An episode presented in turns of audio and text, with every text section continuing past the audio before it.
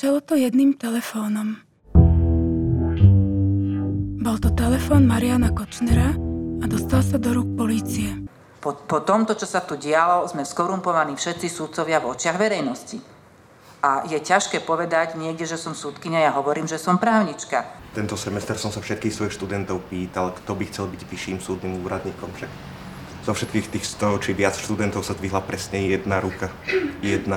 To, čo vyjde na povrch, bude hrozné a už nebudeme môcť viacej hovoriť, že to sú len zlyhania jednotlivcov, ale že ten systém tak naozaj fungoval. Pán generálny prokurátor, pomôžte nám! Pán generálny prokurátor! V najhoršej chvíli môjho života, keď mi umrel manžel, podal na mňa žalobu na 300 tisíc eur na ženu, ktorá ostala vdovou a s dôchodkom 140 eur. Ďakujem, pomôžte nám. Žiadne také. Sudca je taký istý občan ako kdokoľvek iný E, my ako poslanci si nedovolíme nič, pretože stále sme pod tlakom, že nás sledujú, že e, nás hoci kto môže odfotiť a sudca môže všetko. Možno čakáte, že odpoveď presne čo, ako vám dokážeme pomôcť. Akože ja viem, bordel v celom štáte. Ukáže, čo ste mali oblečené, ukážte? Nemáte to isté. Sme jediná krajina v Európe, ktorá 13 e, sudcov dala do base. Nechceme skorumpované súdy! Nechceme skorumpované súdy! Nechceme skorumpované súdy! Nechceme podplatiteľné súdy! Nechceme podplatiteľné súdy! Príjemný dobrý večer všetkým.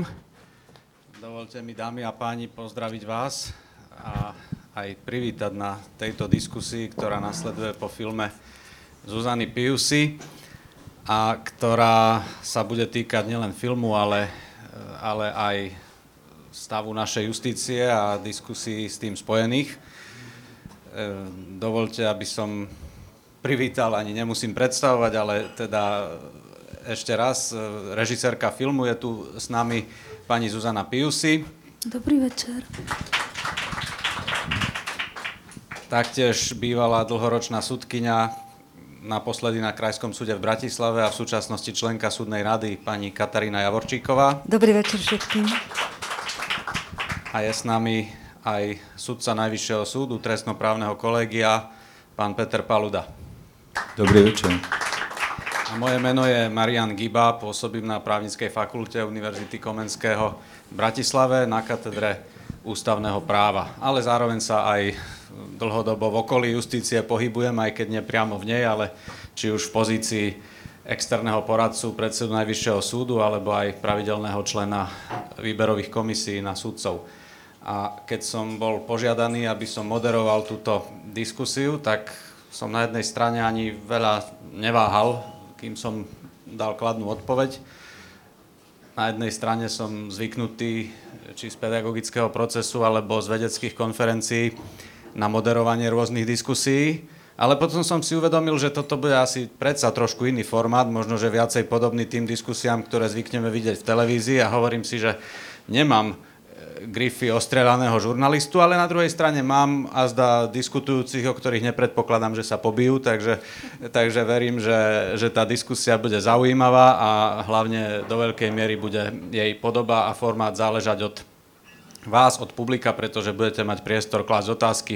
Nič špeciálne sme si ani nestanovili ako nejakú osnovu, čiže bude to veľmi spontánne. Ja by som začal takými niekoľkými kolečkami otázok a potom, potom by priestor dostalo publikum. A obrátil by som sa v prvom rade na režisérku. Zuzana Piusi, vy, vy ste už vo svojej branži zďaleka nie nováčik. Naopak, máte za sebou realizáciu mnohých filmov a nielen filmom sa venujete, ale teda dnes sme pozerali film, takže, takže týmto okolo toho sa to bude točiť a venujete sa témam, ktoré sú, dá sa povedať, že aj spoločensky citlivé, možno niekoho až dráždia alebo bolia. Dokonca v súvislosti s e, vašou umeleckou tvorbou ste čelili aj trestnému stíhaniu ktoré, ak som správne pochopil, tak bolo ukončené na základe paragrafu 363 trestného Ďakujem poriadku. paragrafu 3, 363. No ale v tejto súvislosti e, mňa by zaujímalo, keď e, porovnáte film Očista s e, ostatnou vašou filmovou tvorbou, tak by ste povedali, že bolo ťažšie alebo ľahšie ho natočiť, alebo v čom to bolo iné, bolo to iné na nejakej pomyselnej stupnici od veľmi ľahký po extrémne ťažký, kam by ste ho zaradili a prečo? Ja myslím, že pre mňa tento film bol ťažký. Lebo ja som zistila, že mám strašne veľa materiálu, ale to není problém. Ja napríklad viem, ja už a keď na, natáčam, tak, tak viem, čo je dobré. Už nie som, ja som robila 15 filmov. Ale ten film bol ťažký v tom, že vy ste na tej súdnej rade celý deň niekedy do večera. A potom prišiel ten COVID napríklad a všetko sa odohrávalo ako keby zákulisne, že vy vlastne tým, s tými ľuďmi sa nemôžete stretnúť. A to bol celý rok a ja som bola z toho úplne zúfala. Nemohla som vycestovať.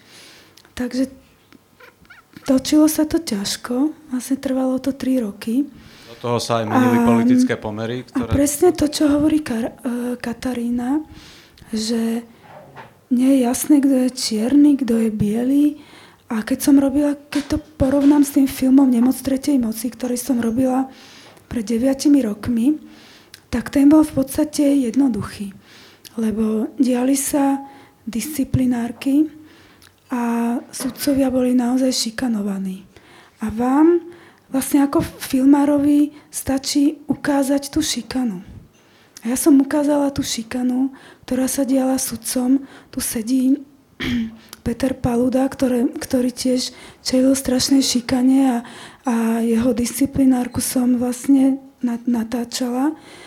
A, takže niečom bol ten film dramaturgicky jednoduchší. A musím povedať, že som aj hľadala viac tých prípadov a, a, a vám strašne trvá dlho, kým tie veci preskúmate. Napríklad ten Macko, že ja som si prečítala jeho blogy a potom som sa s ním stretla a musíte si prečítať ten celý spis a overiť si, či je to všetko pravdivé, čo vám ten človek hovorí. A potom, keď zistíte, že je to pravdivé, to, čo on tvrdí, tak môžete to použiť do filmu. A v tomto bolo pre mňa ťažšie, že ja som ešte viac tých prípadov natočila, a potom som musela vyberať a niektoré som do filmu nedala, čo ma stále mrzí, ale ten film by mal 5 hodín. A Takže to bol to zložitý. A tých prípadov vlastne je strašne veľa ľudí, ktorým vlastne tá justícia zničí ten život. Viem to pochopiť, že je mm. ťažké selektovať, lebo možno keď to pripodobním zase do svojej branže a vedecká práca, tak keď chce človek vytvoriť nejaké rozsiahlejšie dielo, tak si to vyžaduje najskôr strašne veľa čítať, potom utriediť, potom zistíte, že sa v tom strácate a potom to dať do nejakej takej formy, aby to malo fazónu. Takže viem si predstaviť, že ten film bol ťažký. Autorom námetu je tu prítomná Katarína Javorčíková, zároveň vo filme účinkuje, taktiež účinkuje aj Peter Paluda a ja by som mal možno podobnú otázku na vás oboch. Ako hodnotíte ten film? No strašne originálna otázka, ale, ale skôr, skôr čo, čo povedzme vo vás zanechalo z neho najsilnejší dojem? To, to by ma zaujímalo. Ja to neviem oddeliť od toho prvého filmu Nemoc tretej moci, pretože ten film prvý bol paradoxne o bezmocnosti sudcov voči súdnej moci, keďže boli vlastne predmetom šikanovania za svoje názory a snahu očistiť justíciu od zneužívania moci. A tento film je o ľuďoch, ktorý valcuje systém, ktorý je síce dobre legislatívne nastavený, ale je obsadený ľuďmi, ktorí neaplikujú právo tak, ako majú. Takže v tom vidím zásadný rozdiel.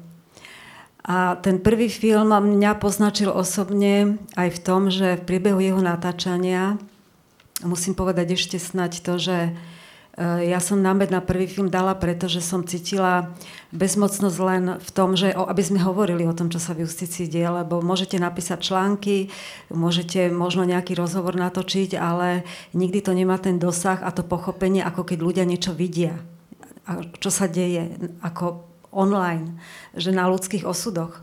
Takže ja som si uvedomila, že možno len nejaký film, snad nejaký dokument, eh, aby ľudia pochopili tú šírku eh, dekadencie eh, justície, ktorá tá erózia ako nastáva. A ja som z hodov okolností dostala kontakt na Zuzanu, takže ona bola pre mňa ja som nechápala, ako to dokázala bez peňazí, jednoducho som ju oslovila, ona sa s tým stotožnila, ona už potom išla ako proste, zase, keď sa naloží a idem a proste našla aj peniaze, aj, aj prostriedky, ale mňa ten film označil, že v priebehu jeho natáčania uh, zomrel jeden z najvýraznejších postav slovenskej justície, taký symbol naozaj princípov spravodlivosti Juraj Majchrak ktorý bol nielen e, excelentný sudca a aj prezident Združenia sudcov Slovenska. To bolo počas toho áno, filmu. to bolo počas toho prvého filmu, e, ktorý, ktorý, ktoré bolo vtedy veľmi reformné a bolo vlastne na tej strane kritiky e, tých pomerov. Takže mňa to zasiahlo ako aj rodine, aj osobnostne, pretože bol môj životný partner. Čiže ten, ten film je vlastne históriou aj, aj mňa osobne, aj mojej rodiny. A potom som e, dúfala v tom roku 2014, že, že keď skončila harabiniziáda súdnictva, ak to tak môžem povedať, a keď Štefan Harabin skončil, že musí nastať nejaká zmena, že už máme otvorené dvere, aby sme zvrátili ten, ten negatívny sled e, veci, ale bolo veľmi neskoro, pretože justícia medzi tým sa obsadila s ľuďmi, ktorí tam nepatria, ktorí jednoducho tam boli nekorektne prijatí do toho systému. Nie tým, čo vedia a akí sú, ale na základe toho, že niečo môžu vybaviť, slúbiť, proste ten systém bol od začiatku pokrivený. Čiže jednak tam boli, boli ľudia Štefana Harabina na tých kľúčových pozíciách stále, a jednak ľudia, eh, jeho ľudia tým systémom, ktorý on nastavil, vstupovali ďalší do systému. Takže ten pomer síl bol veľmi, veľmi zle nastavený preto, aby justícia išla správnym smerom. A ja som zase cítila tú bezmocnosť takú, že to nie je možné, že keď máme dobré zákony, dobre nastavené, eh, nejaký zlom už musí nastať. Ale... Mm, tá, tá zmena neprichádzala a ja som v roku 2019 sa cítila jeden vyhorený sudca, ktorý nejakú perspektívu nevidí a Zuzana hovorí, že natočila tento film, lebo ja som povedala, že, že na Slovensku nie je možné byť sudcom. Ja som to presne takto nepovedala, ono to mohlo tak byť pochopené. Ja som povedala, napísala som článok 5 dôvodov, prečo na Slovensku nebyť sudcom. A pomenovala som tie dôvody, e, ktorí hovoria o bezmocnosti sudcov, ktorí chcú robiť, chcú robiť bez prieťahov, chcú robiť kvalitne, ale sú zavalení tým systémom a nedáva im pomocnú ruku a nemajú, nemajú možnosť vrátiť to že uvedomujú si, že majú 300-500 vecí v oddelení, ale nevedia, to, nevedia s tým pohnúť, lebo nie je záujem to riešiť. A keďže ja som bola ten kritik, tak vyhovovalo, že ja som ten senát, ktorý je potieraný, ktorý je tlačený teda e, neprimeraným množstvom vecí, čiže vyhovovalo to. A takých bolo veľmi veľa v súdnictve. Je veľmi veľa preťažených súdov, je veľmi veľa súdov, ktorí sú v pohode. Už aj naznačujete mnohé Áno, tie problémy, hej, o ktorých asi ešte tak. aj bude reč. Hej. E, pán Paluda, vaše dojmy z filmu? Mne sa na tom filme strašne páčilo to, že je taký farbistý. Aj keď je ubíjajúci, je strašne deprimujúci príbehmi tých ľudí, čo ja som osobne takisto na sebe zažil. Mohli ste volať, kričať, prosiť. Okrem tých kolegov, ktorí boli na blízku okolo mňa, ako Katka, ako bol Miro Gavalec, ako bola Zuzka Ďurišová a ďalší. V podstate nikto vás nevypočul a tí, ktorí sedeli pri tom rozhodujúcom kormidle a mali vydať nejaké to svedectvo, či teda ten Paluda je taký alebo je onaký, tak tí z pravidla, tí najspravodlivejší od toho dávali ruky preč a nenechali si zlomiť chrbticu. A tí menej spravodliví a úslužní tomu Harabínovi jednoducho poslúchli a valcovali. No a keď som napísal x krát, na ústavný súd som písal asi 6 krát, neúspešne, vždy sa to dostalo do Senátu 1, kde bačoval kamarát Harabína, pán Lalík, a ten vždy ako si vyhovel tomu, čo bolo v tom zákryte, čo požadoval od neho Štefan Harabin.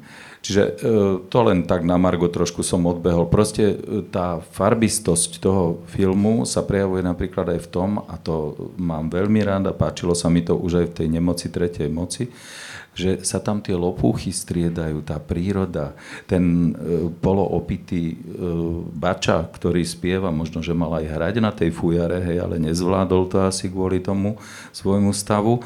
A v zápäti na to tá úlisnosť toho právnického prostredia, tie e, chodby toho okresného súdu Bratislava 2, ten justičák, tie kockované dlažby a proste tie vykockované hlavy do toho, tak toto sa mi veľmi páčilo. To je také naozaj, by som povedal, veľmi životné.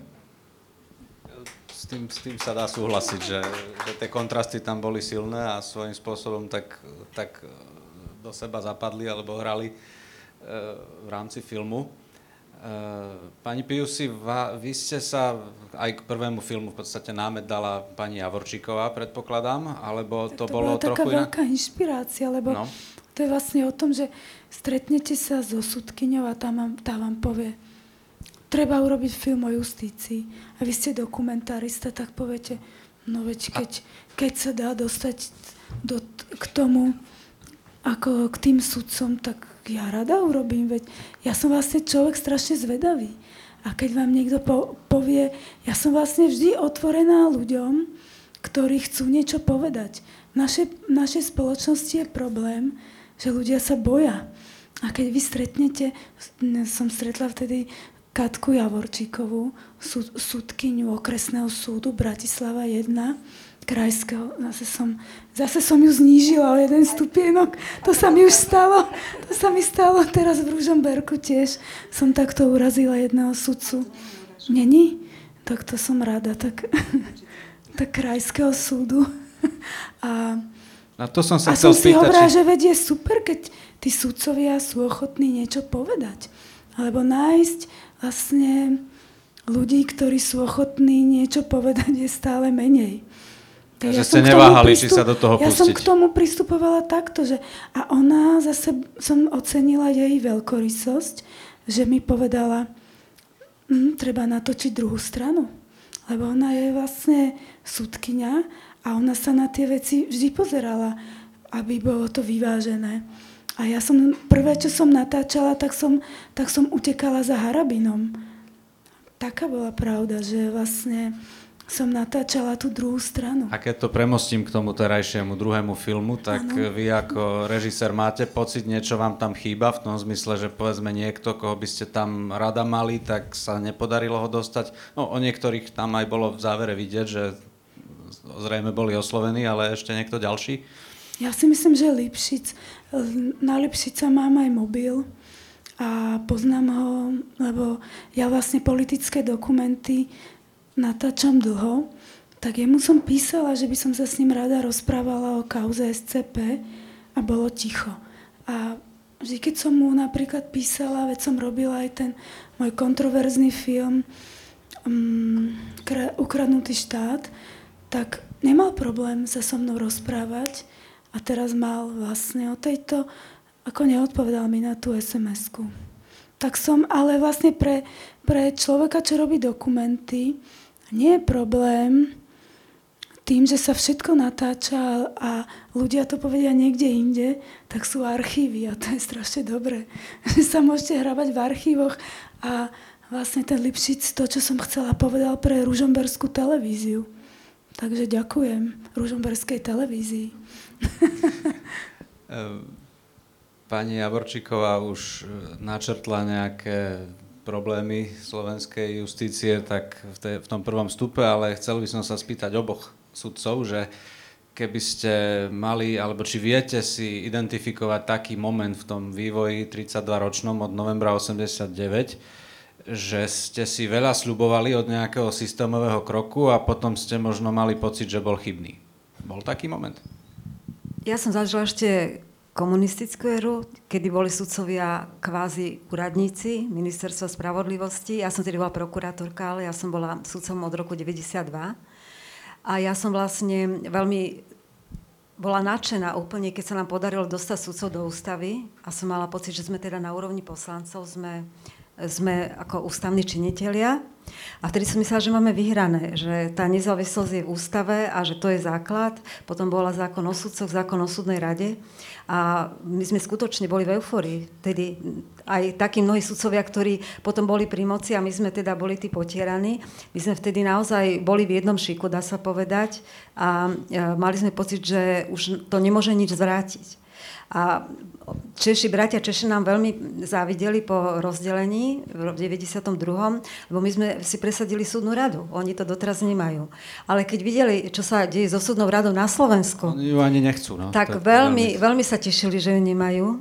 A gratulovali nám k tomu, že teda v úvodzovkách, že doktor Harabin, jak to ukázal, že možno vďaka tomu naozaj doteraz nemajú. Takže práve tento moment bol obrovské sklamanie že možno, že by sme tú súdnu radu ani nechceli. Lebo to, čo robila súdna rada voči sudcom samotným, tak to sudcovia sudcom ubližili najviac. Pán Paluda, vy máte nejaký taký moment sklamania zo systémového kroku? Nepamätám si na nejaký výrazný moment sklamania. Ja vždy hovorím to, čo hovoril aj môj otec, je to o ľuďoch. A keď dosadíte človeka na správne miesto a má odborné ľudské vybavenie, tak nemôžete prehrať.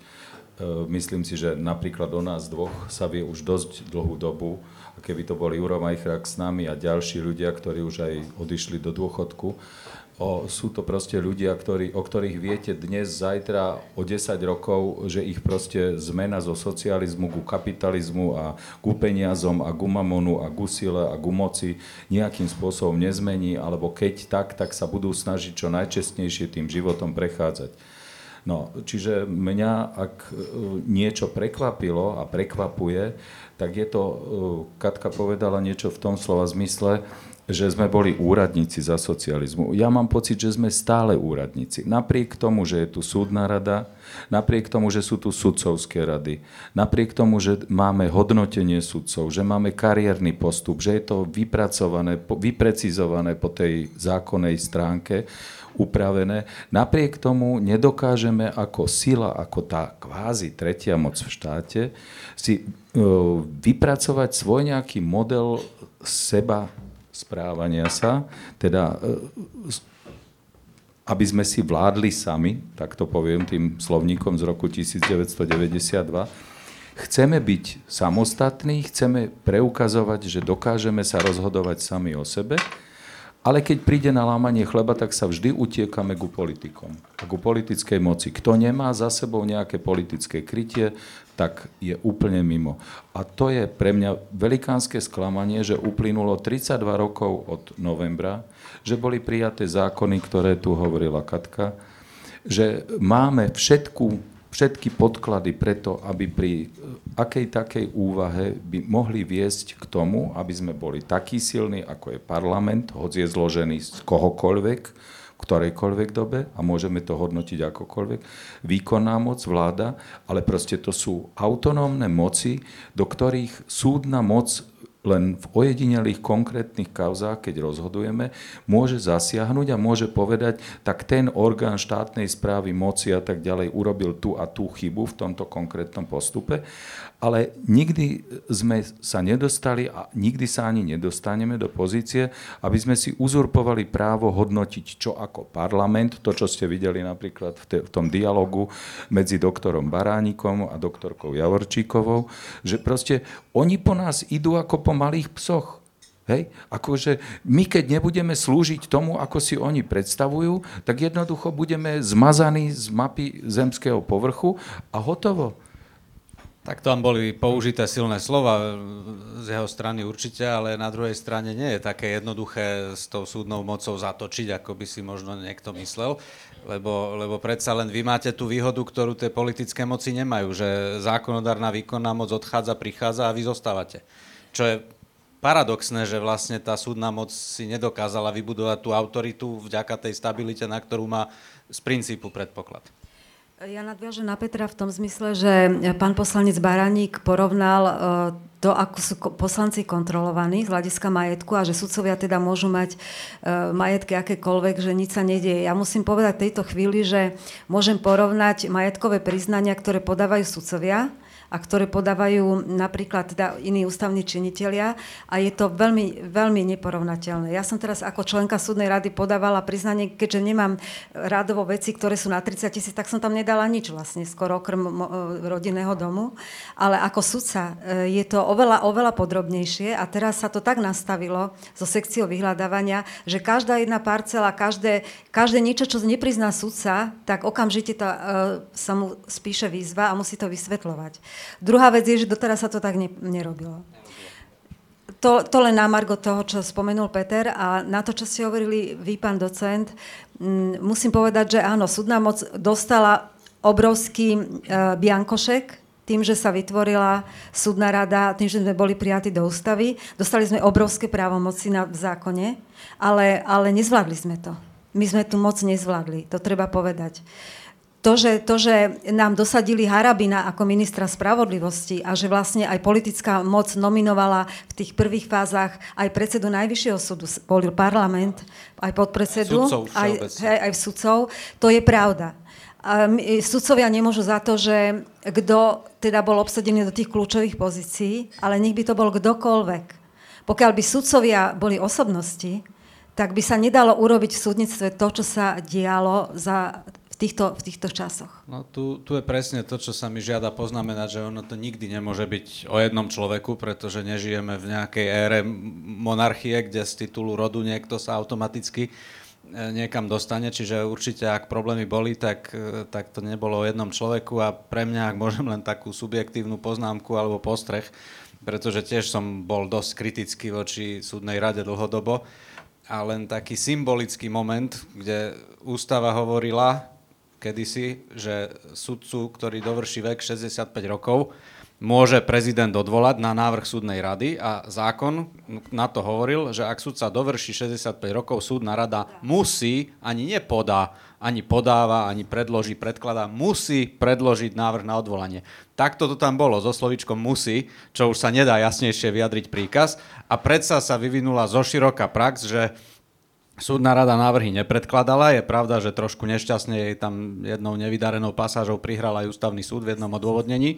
Hej, že, že sa to uzavrelo tak, že no áno, súdna rada je síce napísané, že musí, ale ona nemôže inak, než tak, že sa uznesie a keď sa nenájde dostatočná väčšina, tak to znamená, že dôvod nevidí. Čiže nie, je dôvod, podávač, dôvod, nie je podávač návrhu. No ale, ale na druhej strane te, ten zákon bol taký jasný, že, že dovolím si povedať, v normálnom štáte by si, alebo v politickej kultúre, ktorá dobre funguje, tak, tak by si súdna rada splnila tú poštárskú povinnosť, na ktorú, do ktorej ju zákonodarca aj s ústavodarcom poslali a zároveň by bolo normálne prezidentovi povedať, či už spolu s návrhom na predloženie poslať list predsedu súdnej rady alebo príslušného súdu a povedať, pán prezident, ešte toho súdcu potrebujeme, odložte odvolanie a normálny prezident by s tým počkal.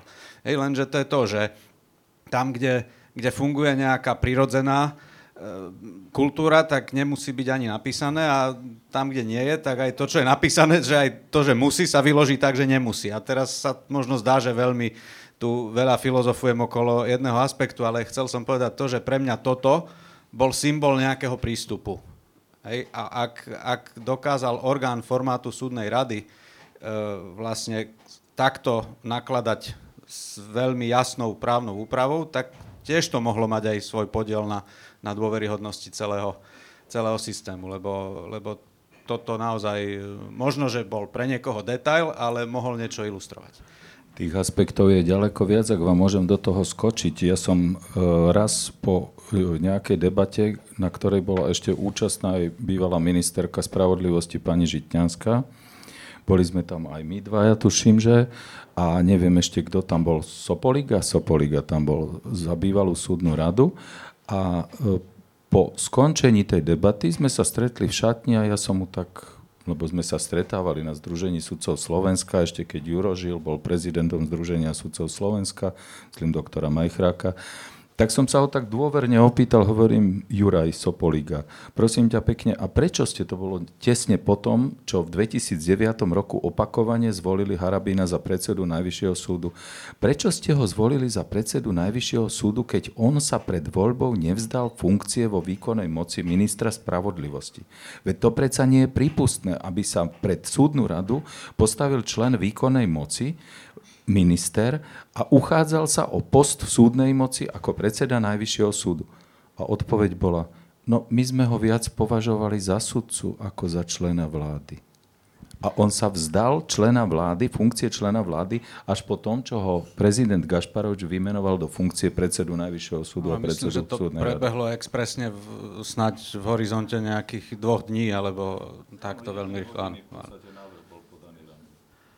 Možno by sme mohli skúsiť dať priestor publiku, ak je nejaká otázka. My tu proti tomu svetlu nevidíme až tak dobre, takže sa pokojne ohláste alebo pýtajte. Áno, nech sa páči, vidím tu dámu ruk, s rukou hore. Počkajte na mikrofón. Ďakujem. A ja by som sa rada opýtala, hovorí sa o rodinkárstve v v súdnictve ako o negatívnom jave, ale chcela by som sa opýtať, že či tam existuje aj alebo kto je reprezentantom, už ste to aj naznačili, že dá sa hovoriť aj o predstaviteľoch justície, ktorí predstavujú to dobré v nej. Že kde sú tie, dá sa povedať, spomenuli ste to združenie, že v čom je keby, ste, keby mal byť film o tradícii slovenskej justície a o tých pozitívnych postavách alebo centrách tých, e, toho dobrého, že kde by ste povedali, že to je? Ďakujem. Nech sa páči, asi Vnímame to ako otázka. otázky na sudcov. Zaujímavá otázka, to mi troška navodilo situáciu, keď Zuzana natáčala prvý film a ministerka Žitňanská v tom čase mala odpovedať na otázku, čo dobrého Štefan Harabin urobil pre súdnictvo. A ona sa tak zamyslela asi tak pol minúty a potom sa usmiala. A nepovedala nič. Ale, ale tým Ona chcem... povedala, len ja som... A ty si to strihla. Ja som to vo filme to nebolo, hej. Ale... Mm, Ja by som na tú otázku odpovedala takto. Určite e, v súdnictve je silný potenciál silný, teda slušných súdcov.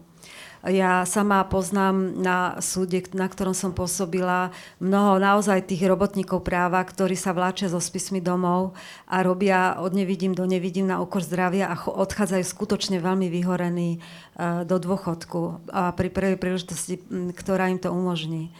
A je to také bezmocné volanie, že sú veľmi preťažené súdy a sú súdy, kde proste luxusne sa dá povedať, že rozhodujú. A toto je dlhodobý problém, ktorý žiadna zatiaľ e, tá, tá výkonná moc nedokázala vyriešiť. Takže, takže bohužiaľ v Bratislave som celý čas tých e, 25 rokov bola v tvrdom výkone súdnictva a viem, aké to je pre sudcu, ktorý robí od nevidím do nevidím a snaží sa rozhodovať poctivo a, a v súlade so zákonom. A keď je kritizovaný ten systém, že, že je nedôveryhodný, že je skorumpovaný, ako ťažko to tí sudcovia znášajú. Aj teraz, keď uvidia tento film, bude im veľmi ťažko. Ale ja im stále hovorím, to, vy nesiete zodpovednosť len za svoje súdne oddelenie, ktoré robíte s nasadením v rámci toho, čo sa dá ale vy ste spolu zodpovední aj za celý stav. A keď ten stav nefunguje, keď ten systém je nedôveryhodný, nemôžete byť ticho. A keď ste ticho, tak umožňujete zlu, aby vyťazilo. Toto je problém.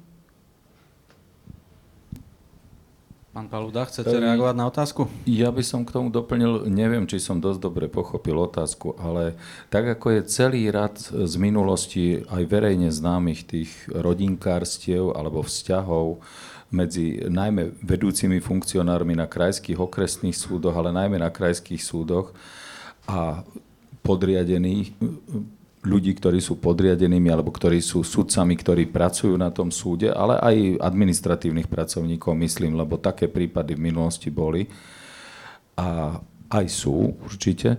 A ja poznám uh, zo svojho 28-ročného fungovania na Najvyššom súde a v justícii, lebo predtým som tiež tak ako Katka Javorčíková bol prokurátorom 12 rokov. Asi je to také nejaké znamenie na čele, že tí prokurátori, keď dojdú do tej justície, tak robia rozvrat, lebo cítia to právo trošku inak, ako ho cítia tí sudcovia. A ja poznám veľmi veľa dvojíc, či už je to otec, syn, otec, dcera alebo matka, syn, ktorí e, v podstate tú tradíciu toho súdenia a toho poctivého súdenia, takého toho e, robotníctva v tej justícii, v tom súdnictve držia stále na úrovni. V poslednej dobe vy určite poznáte e, doktora Šamka. Jeho otec bol vynikajúci sudca, a mladý, no je taký, aký je, ale ja si osobne myslím, že taký by sudca mal byť. Že taký samorast, naozaj, ktorý si nedá hovoriť do roboty, ktorý proste ide svojou cestou, má svoje vízie, má svoje názory, ktoré si zastáva a ktoré si udrží, aj keď bude do ňoho byť zľava správa ktokoľvek a neohne sa hneď pri prvom vánku, ktorý do ňoho zafúka, po, pošepne mu, tu je vláda, rozhodni v náš prospech, tu je parlament, my sme poslanci, rozhoduj takto. Ďakujem. Myslím, že Zuzana Piu si chcela reagovať. Taký aj Paluda. to je pre mňa človek, ktorý je fakt, že tak... Ja, ja milujem ľudí, ktorí sú ako neriadené strely. Ktorí... Vlastne to sú zaujímaví ľudia, teda ja sa na to pozerám ako filmárka, lebo ja vždy hľadám ľudí, ktorí vám povedia niečo, čo cítia, lebo my sme v spoločnosti, ktorá stále niečo zakrýva. A keď celý deň napríklad ste na tej súdnej rade, tak zistíte, že strašne ťažko z toho vyberete niečo, čo sa dá použiť. Lebo tí ľudia sú tak kulantní a tak zaobalení. A vy už tej právnej reči začínate rozumieť a začnete si myslieť, že to tam je a potom to niekomu ukážete a on povie, ja tomu nerozumiem, veď čo tí ľudia rozprávajú. No, a to ale vlastne sa... ja už rozumiem tej právnej reči. Mne sa to už podarilo. Ale to je strašne ťažké, že tí právnici sa nejak vyjadrujú.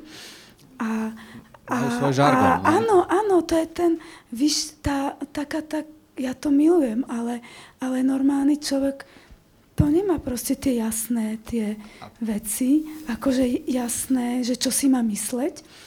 A ja mám rada ľudí, ktorí hovoria priamo. A to a bola aj moja otázka na vás. To je, to je tak a, a strašne vždy som si vychutnávala natáčanie aj prvého, aj druhého filmu, akože s Petrom Paludom, lebo on, on proste to povie. A nebojí sa. A keď som sa s ním prvýkrát vlastne stretla, tak on tak ma pozval k sebe do bytu.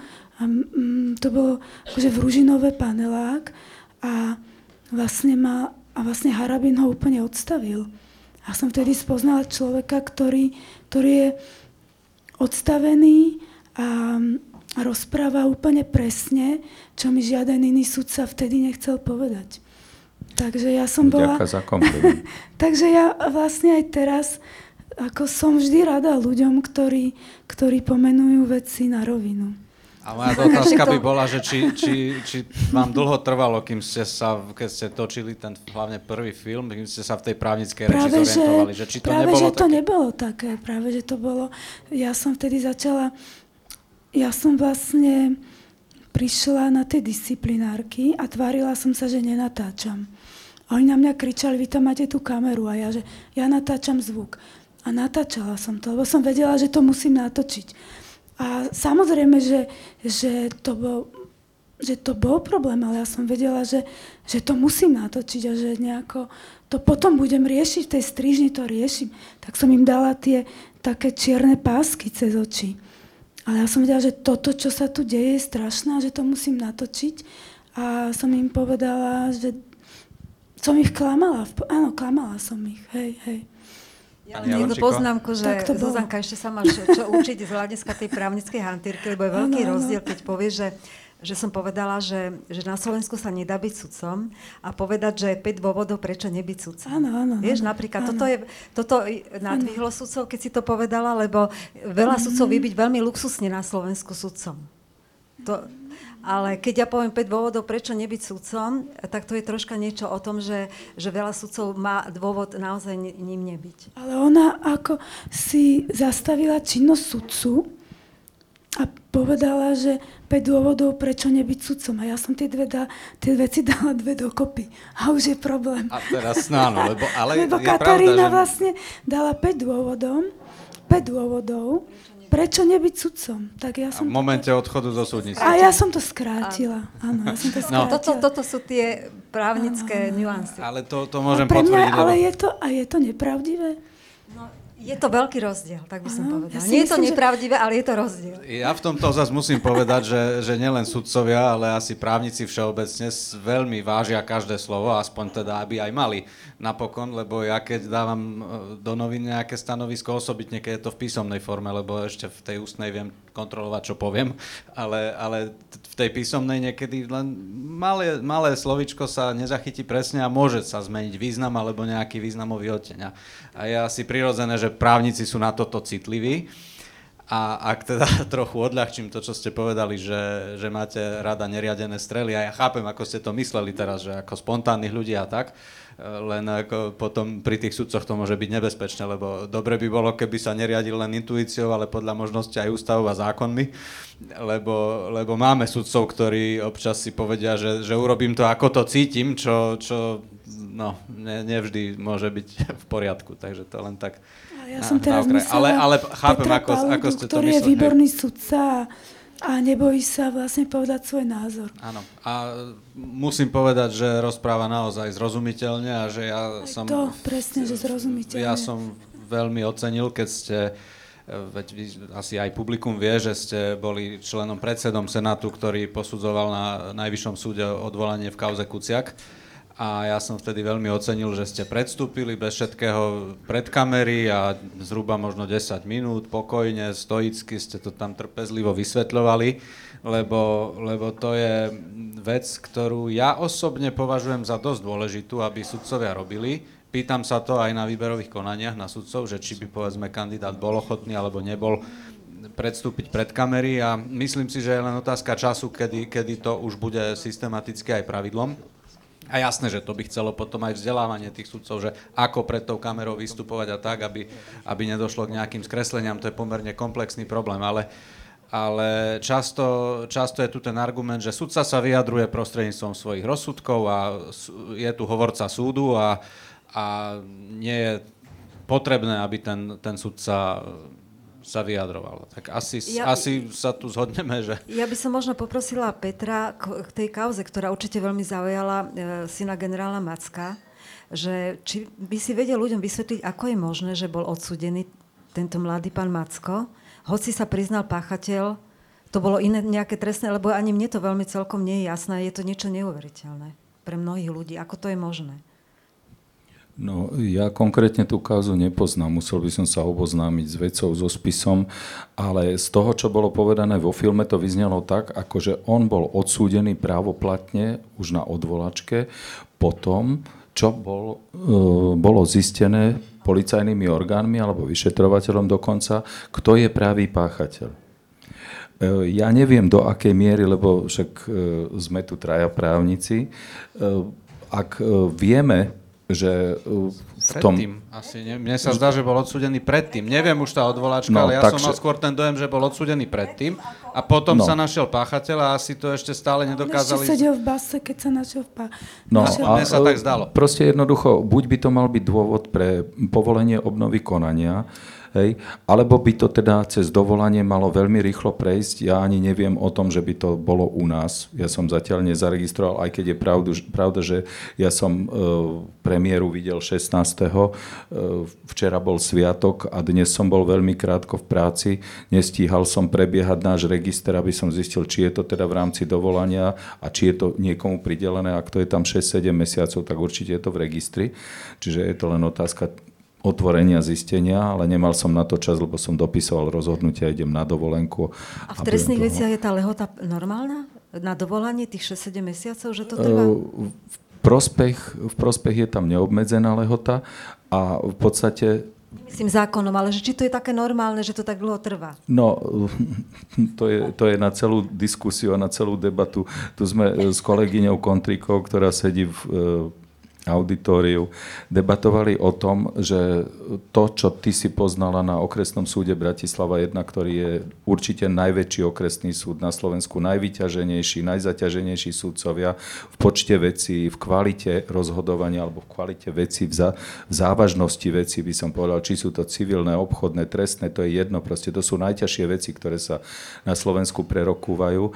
A teraz, keď si zoberieme, že to, čo ste videli aj vo filme, hej, búrka, výchrica a to bolo len to bol len zlomok z tých akcií NAKY, ktoré robili. Popri tom sú narkomani, popri tom sú e, obchodníci s ľuďmi, popri tom sú kadejaké ekonomické kriminality, kde je množstvo a množstvo väzieb. A žiaľ Bohu, keďže o týchto najzávažnejších deliktoch rozhoduje v prvom stupni špecializovaný trestný súd, tak v sťažnostnom konaní alebo v odvolačke rozhoduje o nich najvyšší súd. A my sme od kedy vypukla pandémia, od marca 2020 a keď sa začali zatýkať sudcovia, keď sa začali zatýkať títo ďalší policajní funkcionári a rôzni pohlavári, oligarchovia a tak ďalej, nerobili nič iné, len väzby a väzby a väzby a väzby. My sme za, ja som teraz robil upozornenie pre predsedu súdu, že sme zaťažení a preťažení v tom slova zmysle, že nestíhame robiť.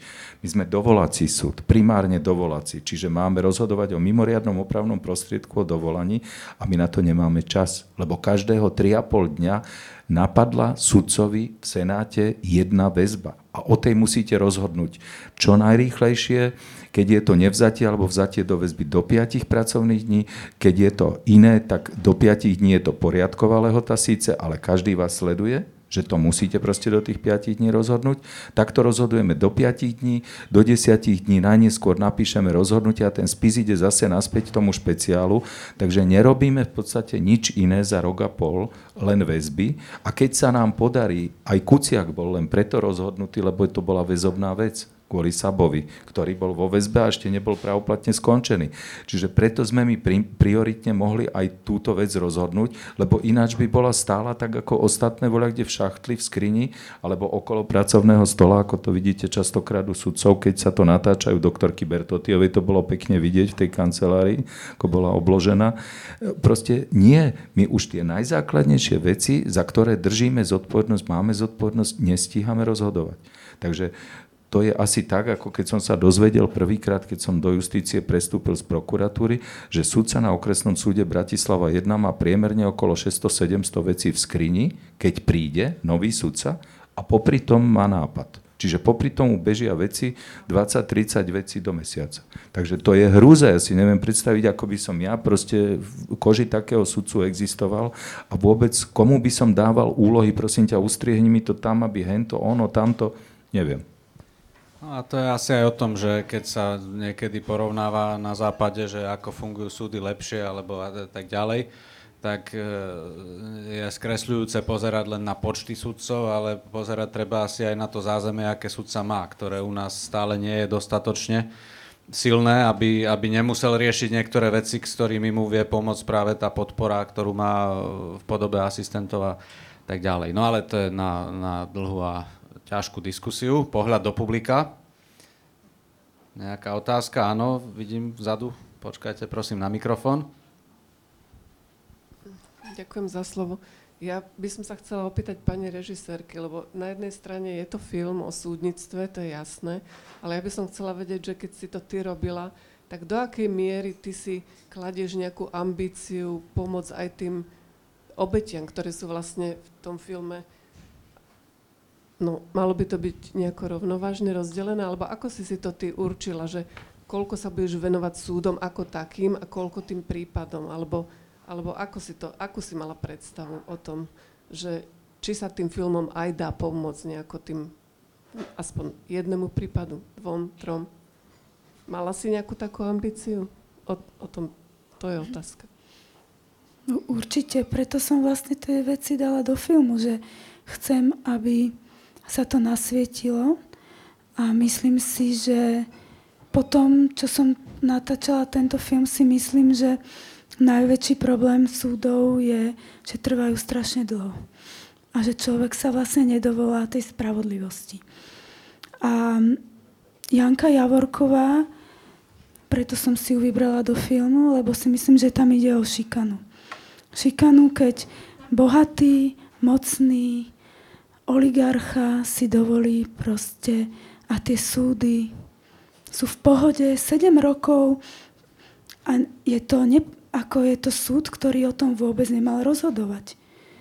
O tom mal rozhodovať príslušný súd v Ružomberku. A rozhoduje o tom Bratislava 2. Ako to, že rozhoduje o tom Bratislava 2.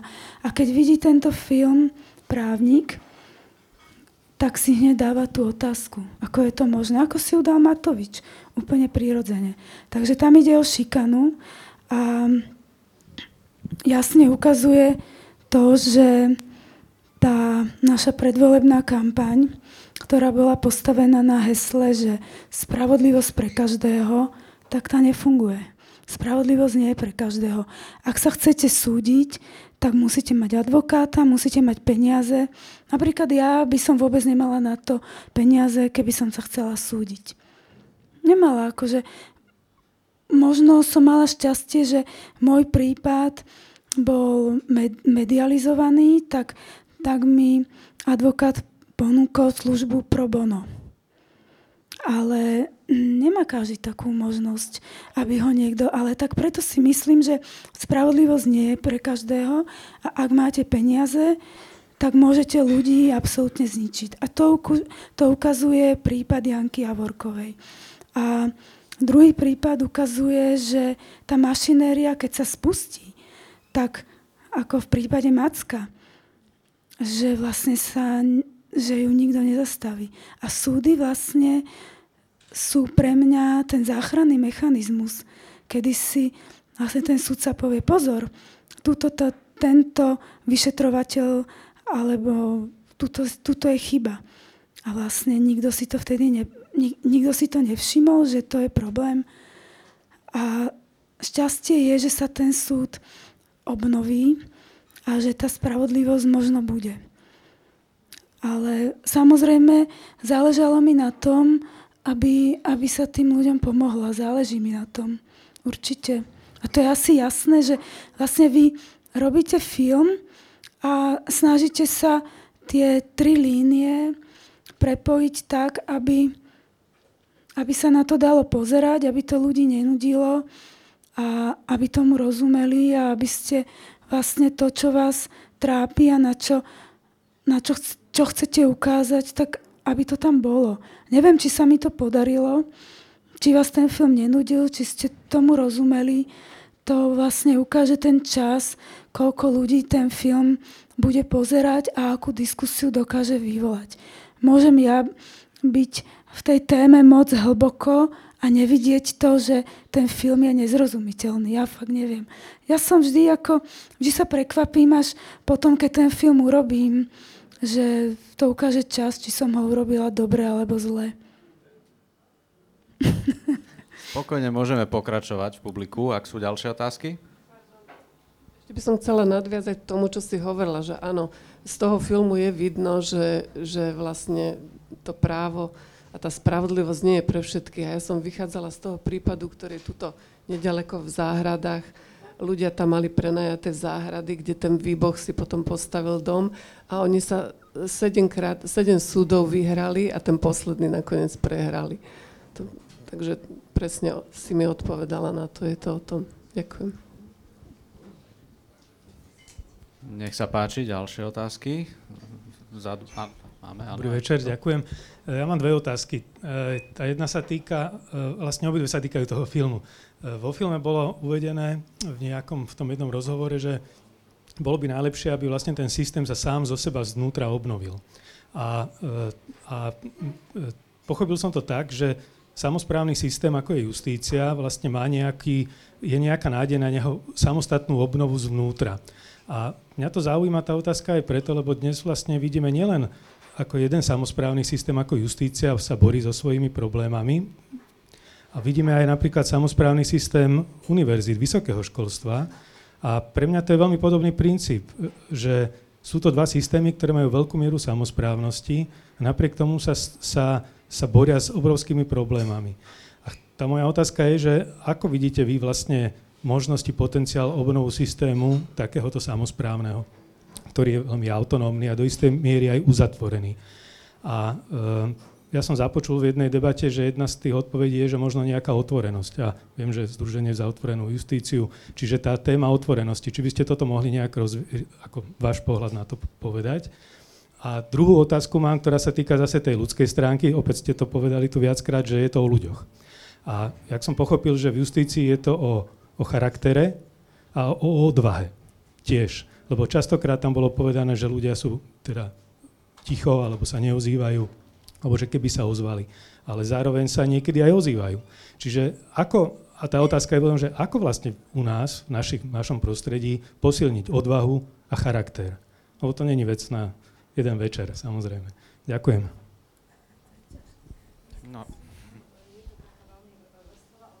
Možno začnem, začnem od toho konca, čo ste povedali, že uh, sudca musí byť odvážny, pretože keď nie je odvážny, tak je závislý od vlastného strachu. Takže nemá tu nezávislosť, ktorú má mať.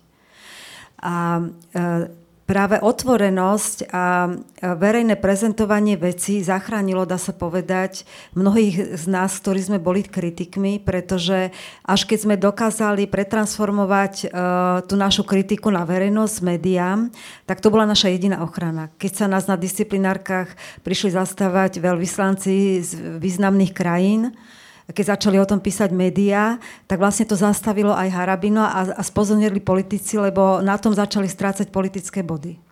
A to, na, to, na tom je každý politik veľmi citlivý. A keď to už Harabin uh, stále pritvrdzoval, pritvrdzoval, chcel si totálne uh, uzurpovať moc, keď chcel odobrať ministrovi spravodlivosti právomoci na predsedu súdnej rady a najvyššieho súdu a potom do týchto funkcií prestúpil, tak vlastne, keby sa mu to bolo vtedy podarilo, tak skutočne z justície je jedna konzerva, ktorú on veľmi dobre ovláda.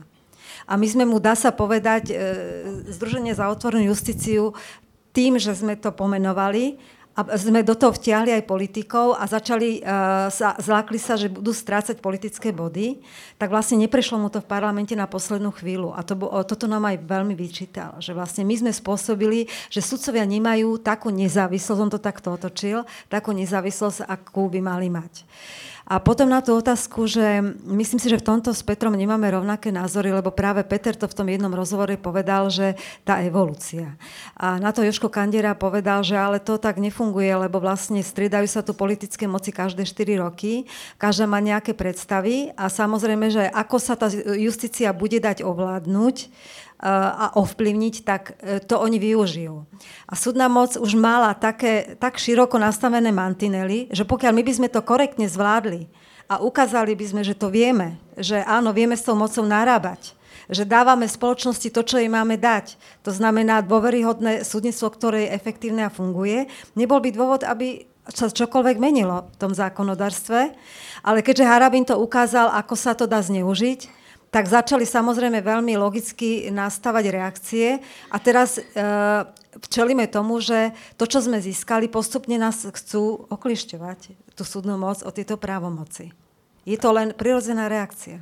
A ja by som na Margo tej otázky dodal, že keď sa v roku 2001 vytvorila súdna rada de jure a 2002 potom aj de facto, tak ona bola nastavená presne tak, že tam teoreticky boli vytvorené dobré predpoklady. Ona nie je samozprávny orgán, ale predpoklady na to, aby tam bola nejaká rovnováha medzi tým, čo robí súdna moc a čo robia tie ostatné moci, aby bola súdna moc aj kontrolovateľná, ale zároveň aj aby nebola ovládaná zvonku, pretože keď si vezmeme aj dnes, je tam 18 členov, 9 si volia spomedzi seba sudcovia a tých zvyšných 9 po troch menujú prezident, parlament a vláda. Čiže tu teoreticky bol vytvorený predpoklad na to, aby sa našla nejaká rovnováha, že kde nebudú ani sudcovia e, si to riešiť štýlom ako, že toto je tu naše, do toho sa nemiešajte, ani to nebude o tom, že zákonodárna a výkonná moc ich bude valcovať. A tá súdna rada mala roky na to, no nie je to len o súdnej rade samozrejme, ale,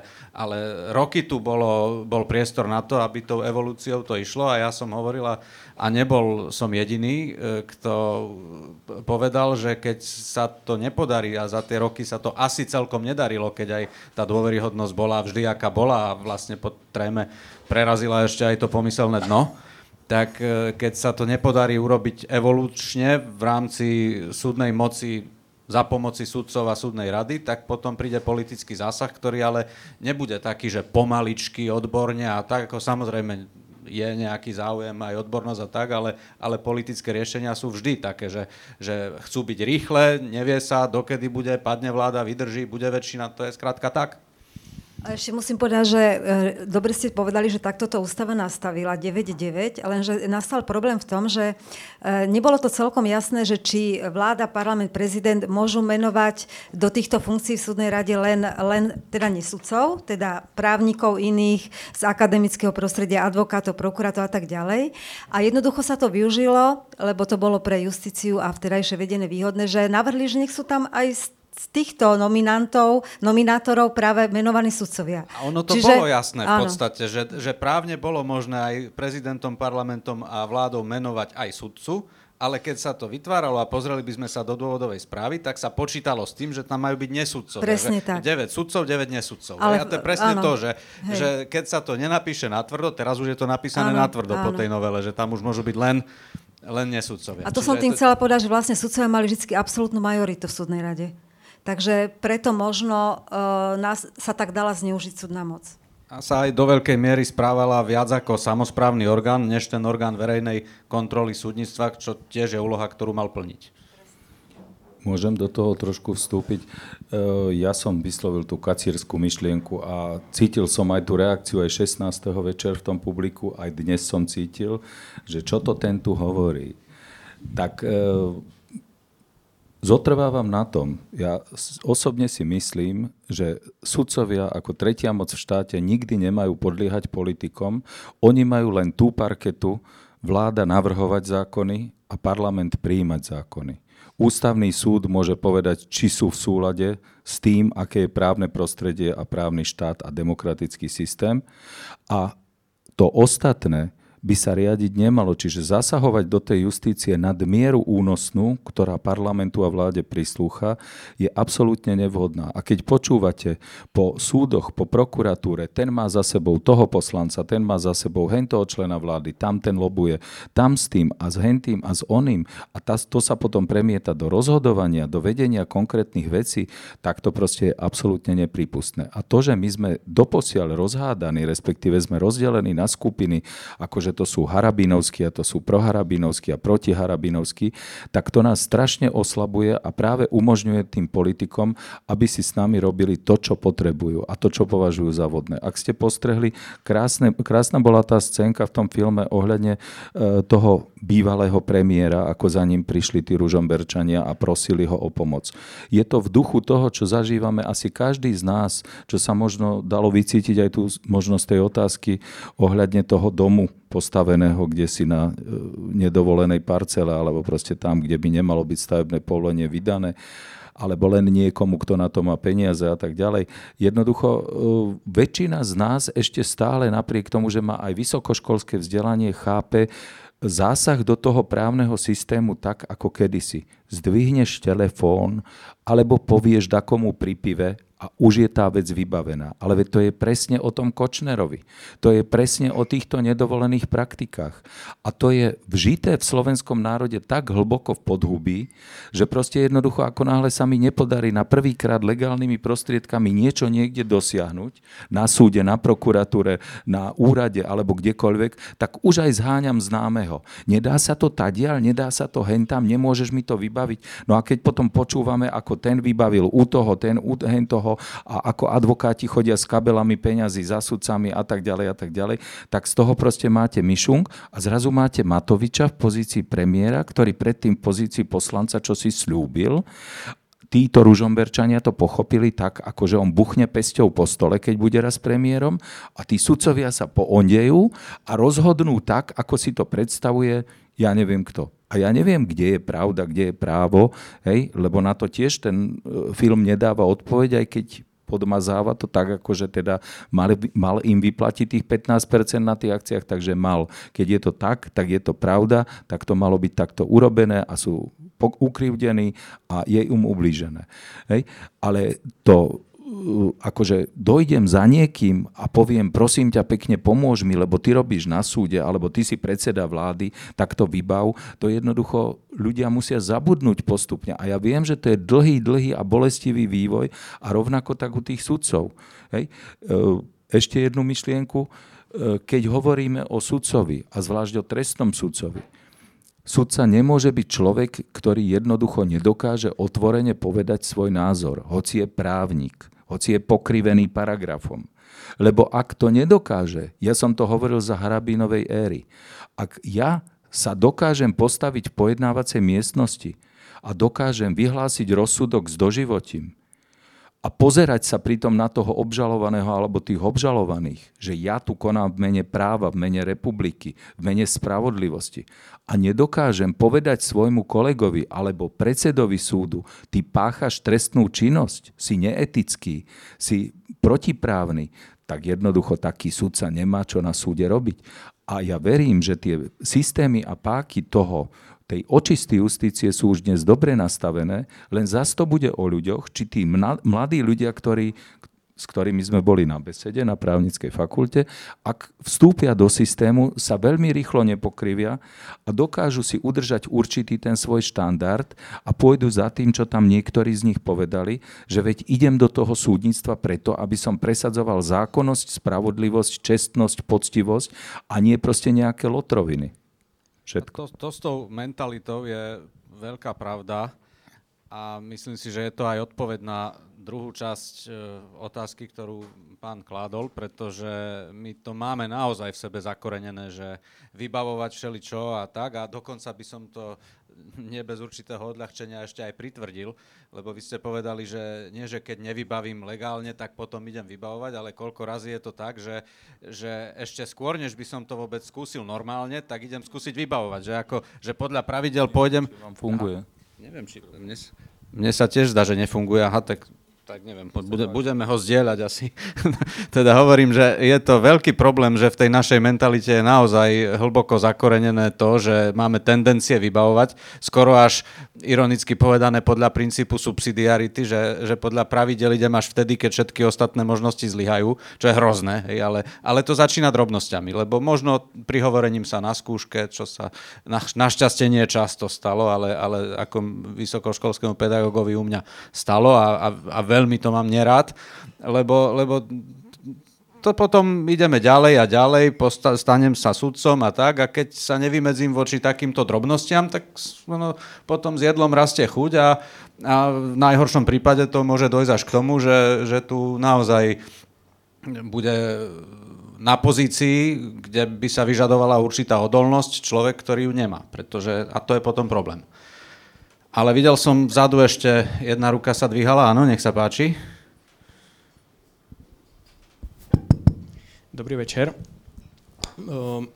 Mňa by teda zaujímalo do istej miery, že aké sú tie riešenia, lebo neviem, že, či tomu dosť dobre chápem, ale ja mám pocit, že stále sa ako keby dookola spomína ten úbohý stav justície, ale neviem dosť dobre pochopiť, čo by mohlo byť takým riešením tohto stavu. Už ste, aj pán Kandera spomínal v tom filme tú evolúciu, aj viacerí z vás, ale ja si neviem dosť dobre predstaviť pod tým, čo to má vlastne znamenať teraz, ako máme čakať, kým sa vymení celá jedna generácia sudcov, alebo proste toto by ma zaujímalo. A potom ešte taká druhá podotázka, či si myslíte, že aj reforma súdnej mapy by mohla prispieť k tomuto, alebo aký máte na to názor? Ďakujem pekne. Tak nech sa páči, asi každý sa vyjadri. E, áno, ďakujem. E, snaď e, by som povedala takú zásadnú vec, že súdny systém je veľmi konzervatívne prostredie. A sudcovia dostali ten pocit, že sú nezávislí. A túto nezávislosť sa dá chápať dvojako. Nezávislý v tom smere, že som nezávislý síce od vplyvov politikov a tak ďalej, ale na druhej strane som závislý od zákona a som povinný sa týmto správať. A druhá, druhá možnosť je, že si myslím, že som nezávislý. To znamená, že nikto ma nemá čo kritizovať, nemá na mňa tlačiť, že nejak, nejakým spôsobom rozhodovať takto, takto.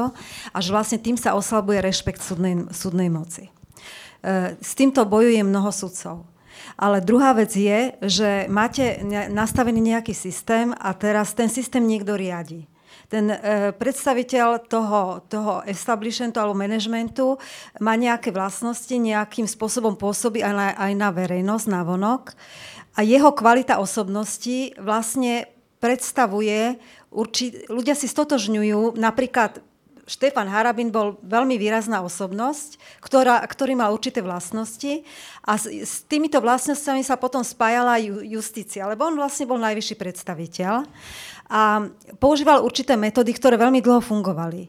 A ľudia vedeli, že keď e, e, sa neprispôsobia tomu tlaku, ktorý on teda okolo seba, okolo seba roznášal, majú problém. Čiže aj tí slušní sudcovia sa rozhodli byť ticho. Uh, áno, ako ja si budem robiť svoje, ja sa budem akože nezávislý cítiť v tom svojom oddelení a nechcem sa o nič iné starať. Proste akože takto to veľmi veľa slušných, uh, slušných sudcov poňalo. A zasa boli, boli sudcovia, ktorým to vyhovovalo, lebo veľmi rýchlo aj bez toho, že by mali nejaké mimoriadne zásluhy, sa dostávali k funkciám uh, podstatne komfortnejšie a mali rôzne výhody, ktoré tí, tí kritici už vôbec ale aj tí tichi, ktorí, ktorí nemali. Čiže teraz je problém v tom, ako sa ako sa riadi štát, ktorého súčasťou je súdna moc. Je to veľmi jednoduché. Keď máme dobrú vládu, ktorá je dôveryhodná, v štátoch e, tých vyspelých demokracií nemajú problém s očkovaním, lebo ľudia veria vláde, ľudia veria vedcom, jednoducho neriešia to, že či, čo je dobré, veria, že ich z tej krízy dostane. A to isté je vlastne aj v justícii. Keď sa dá dobrý manažer, ktorý naozaj má, má tú výbavu e, etickú, morálnu a odbornú, a je dôveryhodný, potom ten systém musí fungovať. Pretože tí, tí neschopní nemajú žiadne možnosti sa presadiť a udržať, e, keďže, keďže môžu sa len udržať e, tou svojou odbornosťou a tým, ako pracujú. Tým chcem povedať, že za to, ako sa riadi justícia, je zodpovedný štát. A, a my sudcovia sme zodpovední za to, že sme dovolili tomu mene, me, manažovaniu tej justície dostať sa tak ďaleko, že sme sa nechali uh, určitým spôsobom zneužívať, uh, že sme sa nechali umlčať a že sme vlastne nechali to uh, dotiahnuť až do takého do takej erózie súdnictva, že sme v hlbokej kríze, z ktorej teraz hľadáme cesty. A musím povedať, že východisko, teraz tu odpoveď, to východisko ja vidím v sfunkčneniu tých nástrojov, ktoré súdnictvo má. Začali sme s výberovými konaniami, hromadné výberové konania, ktoré sú veľmi ťažko ovplyvniteľné, ktoré sú veľmi náročné, už sú len nielen odborné e, vedomosti skúmajú, ale veľmi, veľmi dôležitá časť integrita osobnosti sudcu. Ja som už bola na viacerých výberových konaniach a musím povedať, že ja sama neviem, či by som prešla takým výberovým konaním a aj čo sa týka to, tej osobnej integrity, je to náročné veľakrát sa nám aj rozplakali na tom výberovom konaní, že nevedeli sa rozhodnúť tak, aby teda než nám vyhoveli, ale aby sme uverili, že si odol, odolateľný tým tlakom. Takže toto je prvá vec. Druhá vec je hodnotenie sudcov, ktoré sa úplne na novo začína robiť. A bude to hodnotenie nie, že 99% sudcov je výborných, ale bude od dobrého po výborného a tých bude len naozaj tých výborných. A potom je e, majetkové priznania, aby sme očistili súdnictvo skutočne od tých, ktorí majú majetok, ktorí nemohli získať z poctivých zdrojov. To sú tie také základné piliere, ktorých ja vidím východisko, ako očistiť justíciu. Takže neviem, či ten mikrofón bude fungovať. Teraz mám pocit, Katka, že sme sa dohodli práve teraz, lebo to je presne to vyhnitie, čo som ja myslel, keď sme tu sedeli tejto istej sále, prepačte, eh, keď sme hovorili o tom, že nechať to vyhniť. Lebo eh, ak budeme vláčení sústavne politickou mocou a tí budú chcieť za 4 roky niečo rýchlo urobiť a dokázať, že tam padla tá podotázka, či považujeme súčasnú súdnu mapu za reformu justície, ja osobne nie, z mnohých dôvodov, ale to je zase na ďalší večer. Jednoducho to je len premaľovanie firiem a vidíte už aj z postupu ministerky spravodlivosti, že postupne od toho ústupu vystupuje. Miesto toho, aby utužovala to, čo tu pomenovala doktorka Javorčíková, Katka, a posilňovala všetky tie veci, ktoré sa týkajú kontroly súdnictva zvnútra, aby sudcovia sami kontrolovali seba, aby sa začali hambiť za lemplov, za ľudí, ktorí nerobia, ktorí e, robia nekvalitne, ktorí nie sú odborníci. A my si ich medzi sebou veľmi dobre poznáme. Len ja nemám páku, pokiaľ to nie je môj člen Senátu, aby som naznačoval a tlačil a ja to budem signalizovať, ja to robím, že dajme tomu predsedovi kolegia naznačujem, keď niekto niečo niekde a nie je to fér a tak ďalej, lebo jeden robí, dostáva ten istý plat a druhý nerobí a vezie sa a dostáva takisto ten istý plat. Hej? A či je to sudca, alebo je to asistent, alebo je to administratívny pracovník, jednoducho to nejde. A v tomto smere musí ten systém prísť do stavu, keď bude sám schopný si tých ľudí, ktorí dávajú tomu systému niečo, ako v dobrej firme, ohodnotiť, oceniť, postaviť na piedestal a potom snáď pochopíme to, čo sa deje v Taliansku, vo Francúzsku, v Anglicku, v Amerike, že keď nejaký sudca ide kde si, čo si prednášať, povie, niekde sa zúčastní. Ja som bol uh, u karabinierov v Taliansku v 96. roku, keď tam prišiel nástupca toho prokurátora, ktorého vyhodili do vzduchu kvôli mafii a tam bolo 10 tisíc ľudí 10 tisíc normálnych občanov, ktorí si prišli vypočuť 20 minútovú prednášku tohoto človeka.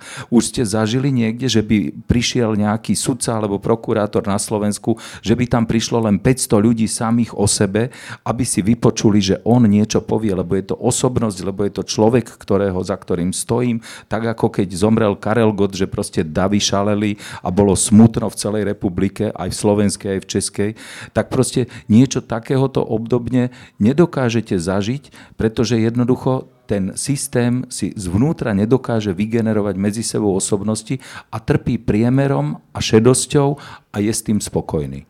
Ale ako náhle sa tieto veci začnú buď vyhodnocovať v prospech, alebo naopak potierať v neprospech tých, ktorí nerobia a vezú sa, tak v tom momente tá justícia začne kvitnúť a aj občania pocítia, že aha, tak už to rozhodujú ľudia, ktorí nejako rozumejú právu a cítia s nami, že potrebujú vydávať zo seba produkty, ktoré budú zrozumiteľné aj každému človeku. Ja ako trestný sa musím povedať, že nie každý obžalovaný je šťastný, keď ho pošlem za katr. To je jasné. Čiže v tom, už v tom trestnom procese, a je to obdobne aj v civile, aj v obchode, že vždy je jeden spokojný, jeden je nespokojný.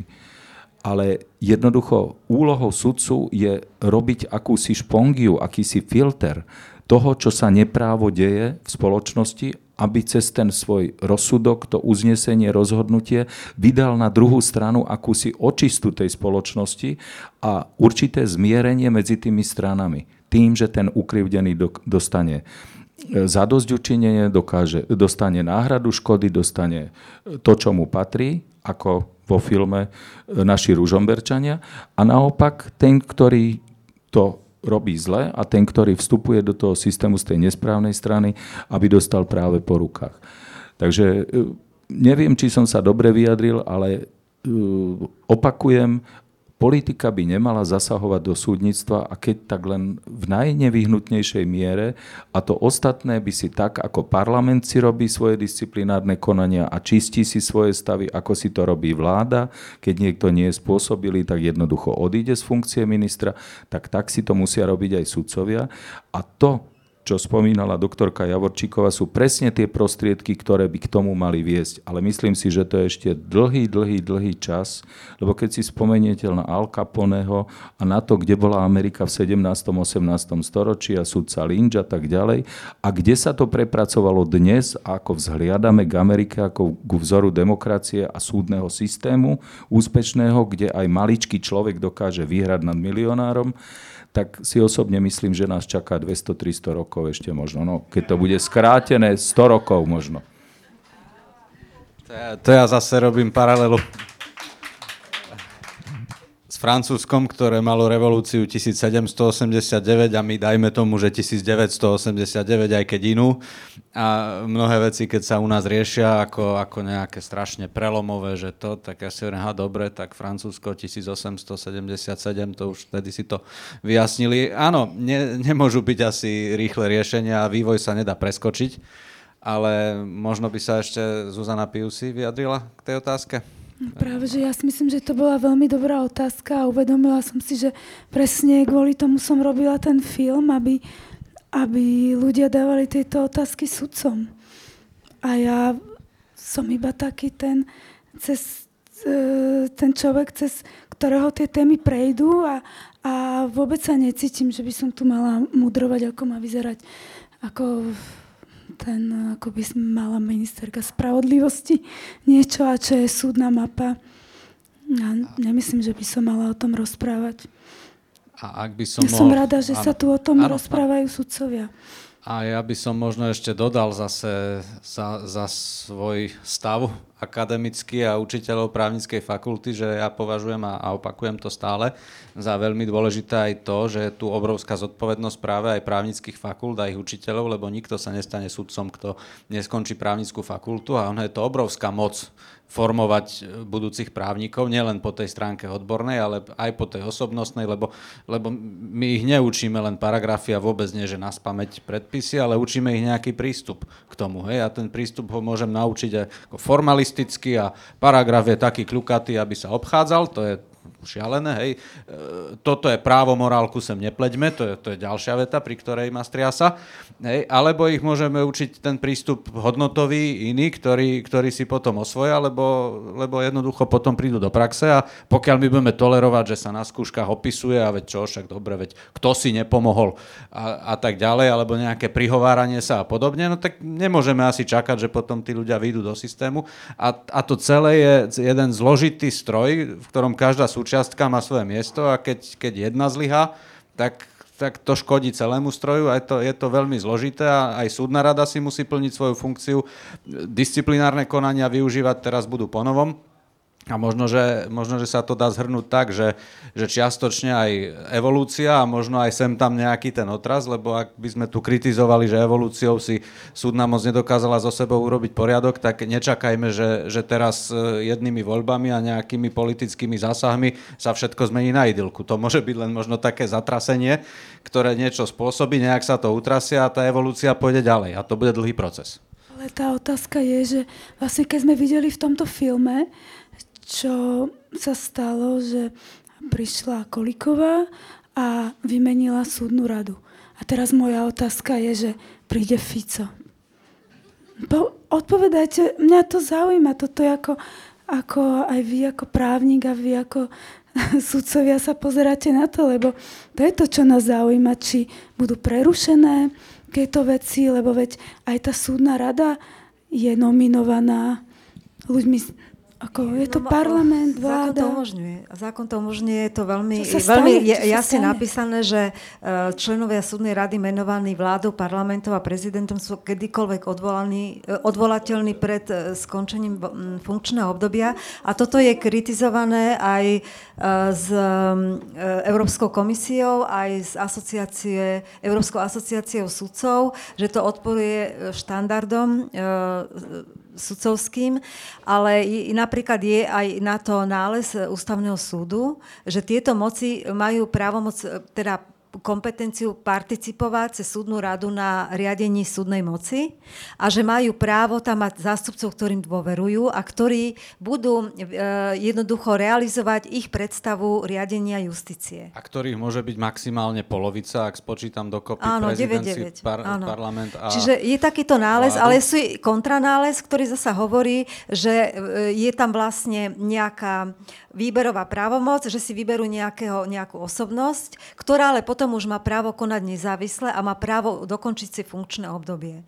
Sú tam dva rozdielne Áno, ono nálezy. to najprv bol ten prvý, potom prišiel ten, ten druhý, ktorý... A by sme, ako ono má svoje rácio jeden aj druhý. No, problém bol, keď ústava hovorila odjak živa, že je možné ich odvolať, tak som mal ja trošku problém s tým, že ústavný súd povedal, že nie. Teda keď najprv ešte povedal, že áno, ale teraz už je to uzavretá vec, lebo je v ústave povedané, áno. že sú kedykoľvek áno. odvolateľní, čiže Takže aj ten, to, ten, to rozhodnutie, ktorým to ústavný súd skorigoval, už je prelomené.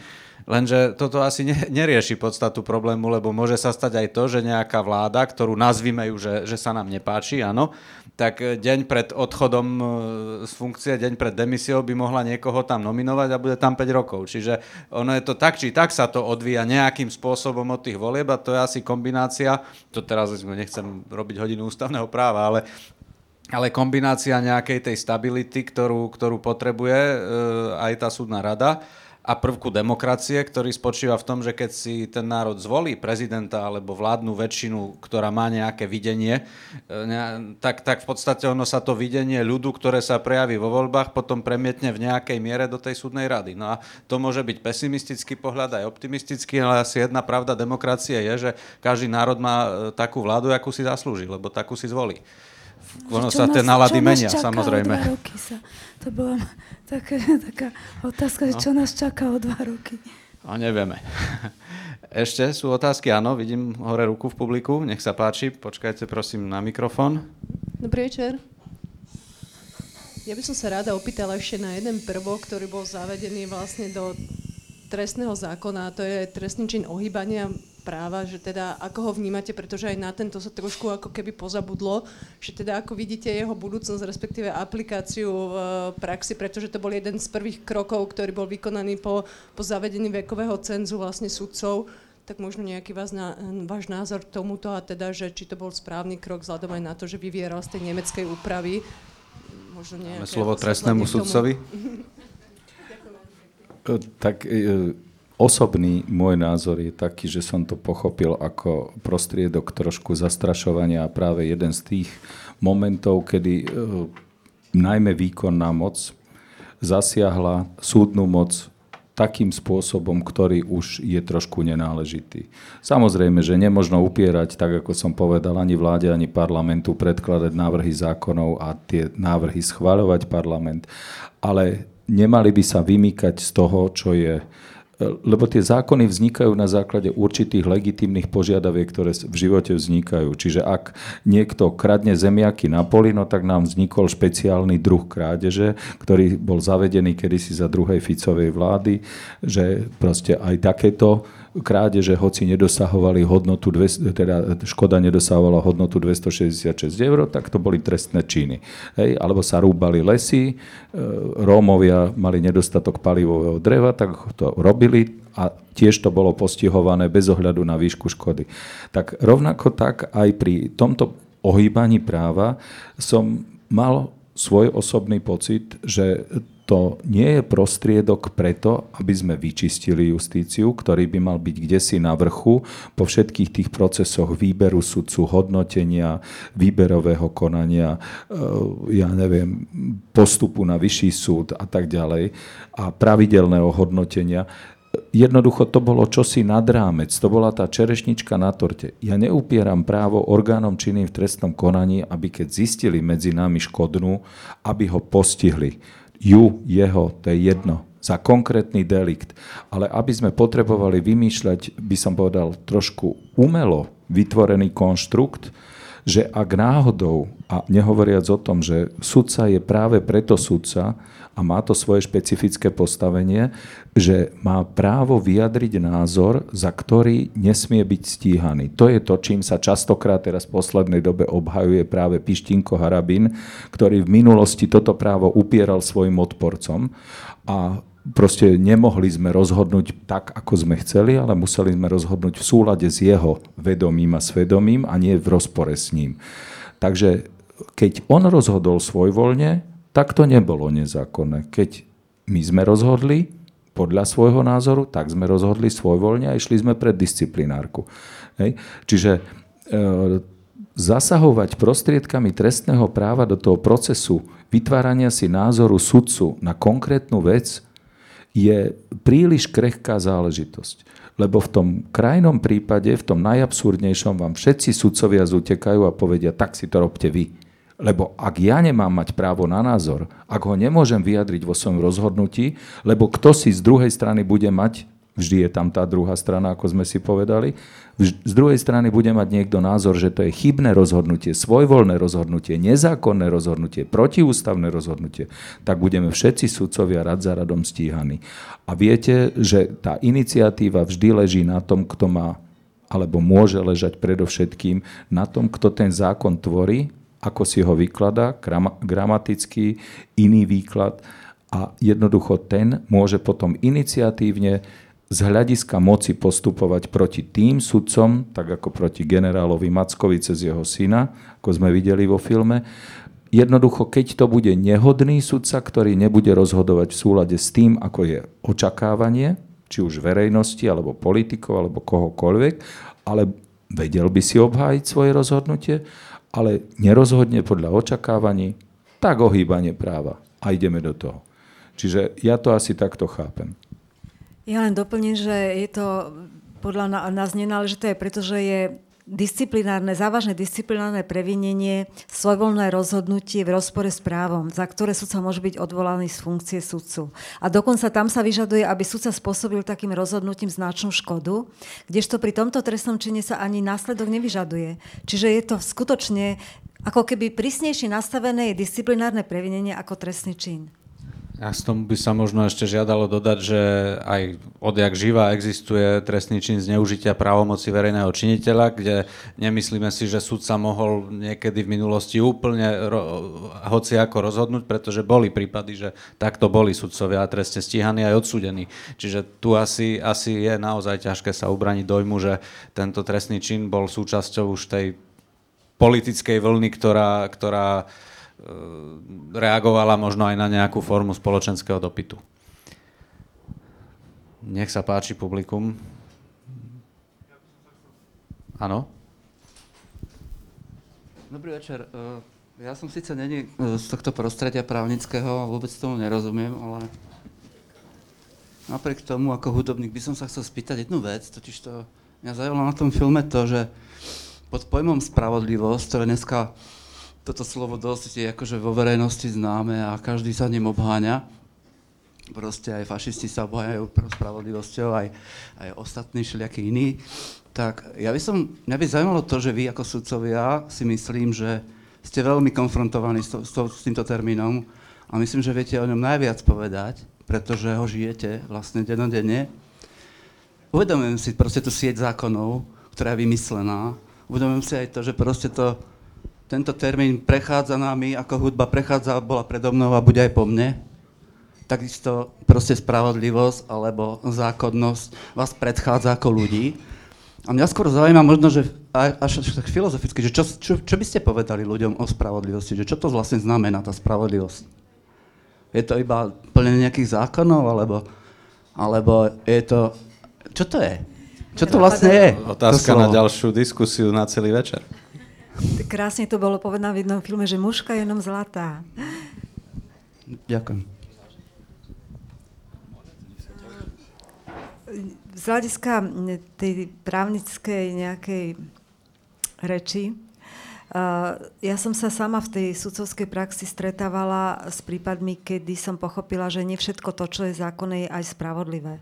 Pretože sme mali účastníkov konania, ktorí pochádzali z veľmi núdznych pomerov, a bolo pre nás veľmi ťažké uh, rozhodnúť spôsobom, ktorý im ešte viacej priťažil. Alebo uh, keď sme rozhodovali uh, o zverení dieťaťa medzi dvoma rodičmi, kde tú spravodlivosť, každý mal tú svoju a my sme teraz museli rozseknúť, že sa dvaja rodičia nevedia dohodnúť Eh, to boli skutočne veľmi ťažké prípady, eh, keď sme mali zaviazať niekoho platiť nejaké, nejaké veci, ktoré teda podľa zákona ten žalobca mal dostať. A sme vedeli, že ten človek príde obyt, že vlastne mu eh, spôsobíme veľmi ťažké, ťažké následky, ale zákon nás nepustil, takže Eh, je to veľmi taká filozofická kategória a ja ako sudca eh, som sa to spravodlivosť snažila skutočne eh,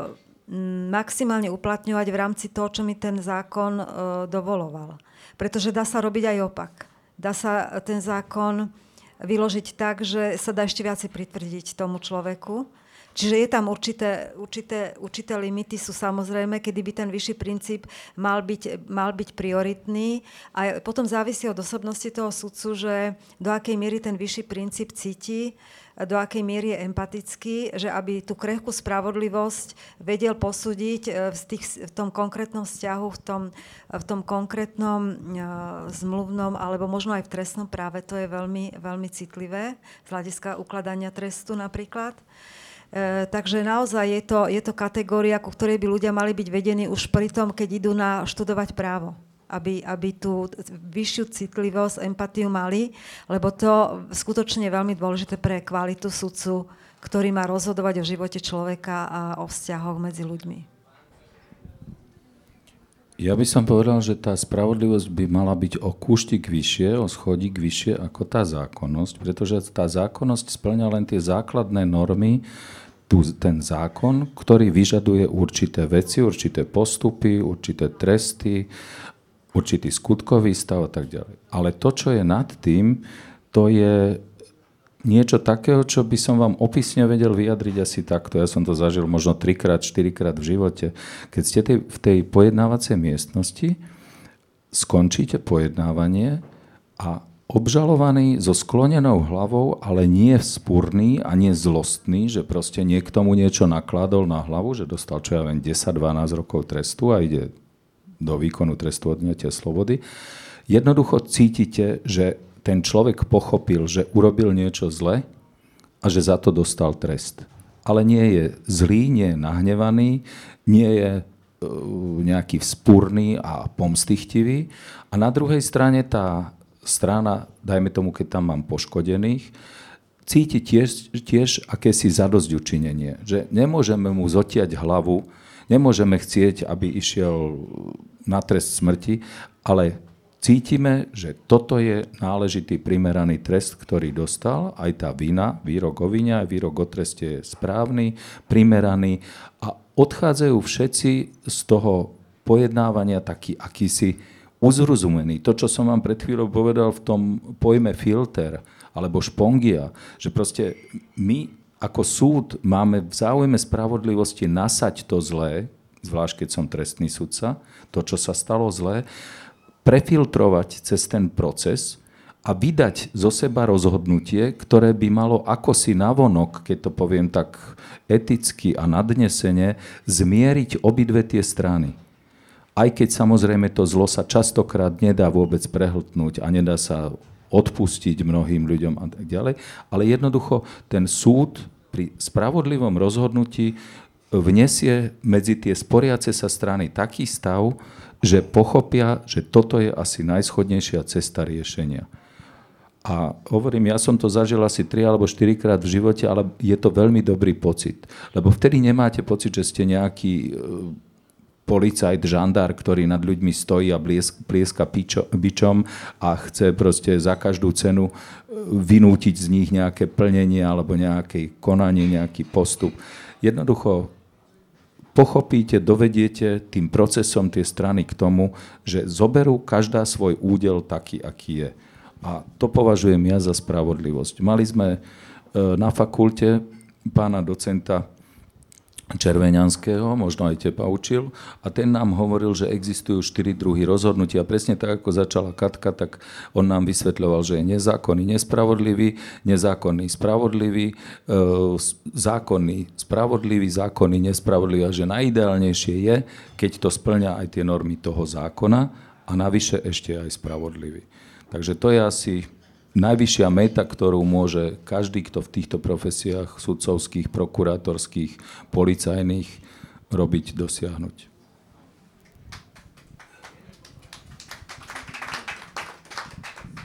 A možno k tomu malá poznámka, že určite tu sa nebudeme pokúšať definovať presne, čo je to spravodlivosť, lebo to sa takto všeobecne ani nedá ale e, možno, že je dôležitý aj ten prístup, nepodľahnúť tomu e, z opačnej strany, že až však spravodlivosť to nikde nie je napísané, každý má o tom svoju predstavu, takže to nepleďme do práva, riadme sa zákonom, lebo to nás potom dovede presne k tomu, že striktne vzaté aj norimberské zákony boli zákony. Takže, takže to, že nič na svete nie je dokonalé, ani právo, to, že nemusí vždy byť tá spravodlivosť možno nejak úplne 100% taká, že, že každý je s ňou spokojný, tak neznamená, že ju netreba hľadať alebo sa na ňu, o ňu pokúšať a, a hlavne, že nedaj Bože, netreba na ňu rezignovať. Lebo, lebo predsa len aj to, že zákon trestá prísnejšie lúpež ako krádež, že vraždu trestá prísnejšie ako lúpež. To nie je náhoda, že tam nenasekali len tak, že od 5 do 10 a neviem koľko, ale to vychádza z hodnú od tej spoločnosti. To, že u nás je poligamy a trestný čin a inde vo svete je normálne funguje, to, to je odrazom toho, že každá spoločnosť je nejako nastavená, niečo považuje za správne a obsah toho zákona nie je náhodný. A krásne to povedal aj ústavný súd, že pozerajme sa na text zákona, ale hlavne sa na ňo pozerajme aj cez jeho účel. Aby sa nestalo, že doslovnou aplikáciou textu poprieme účel. To nie je jednoduché. Hej, ako nedá sa to tak, veľmi citlivo treba hľadať ten bod rovnováhy, aby to aj neskončilo svojvoľou, ale tak ako povedal doktor Paluda, že, že je ideálne, keď tá zákonnosť a spravodlivosť idú ruka v ruke, ale asi v tej pochybnosti predsa len tá spravodlivosť je o ten schodík vyššie. Dlho debatujeme, no dáme priestor na poslednú otázku. No, v 22.00. Ak je. Dá sa, že ani nie je. Takže... Tak predsa, nech sa páči ktorého si vážim mimoriadne.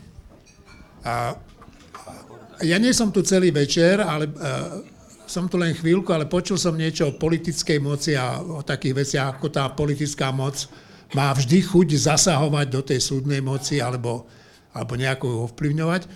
No, ale však vy ste v tých ťažkých dobách, ktoré ste prežívali, uh, uh, poviem to tak divne po boku pána Harabína, uvažovali o politickej kariére tak e, však ja to nechcem hodnotiť, že či to bola dobrá úvaha alebo zlá, ale mm, prečo ste o tom uvažovali?